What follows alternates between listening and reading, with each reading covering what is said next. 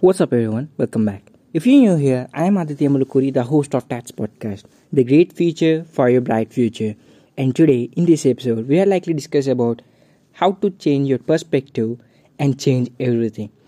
Let me give you four simple steps. Number one, cognitive reframing. It's a method of looking at things in a way that creates less stress and promote a greater sense of peace and control. It means changing the way you look at something and thus changing your experience of it. Number two, learning about thinking patterns. Educate yourself about thinking patterns that may be exacerbate your stress levels, for example, being aware of common cognitive distortions. This process is important for laying the groundwork for understanding and change. Number three, notice your thoughts.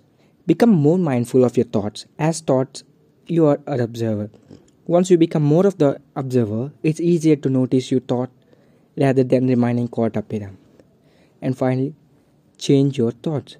I mean, challenge your thoughts. Changing, challenging is one of the biggest terms. An effective part of reframing involves examining the truth and, and accuracy or lack thereof of your negative thoughts. Instead of seeing them things the way you always have, challenge your negative thought and see if you can adopt thoughts and fit your uh, fit your situation but reflect a more positive outlook. So let me tell you one of the simple simplest technique on replacing your negative thoughts. Look for the gift in each situation and see if you can see your stressors or any other positive edge of reality. When you are looking at something negative see if you can change your self talk to use less strong uh, less negative emotions when you're looking at potentially stressful situations. See if you can view it as a challenge versus threat.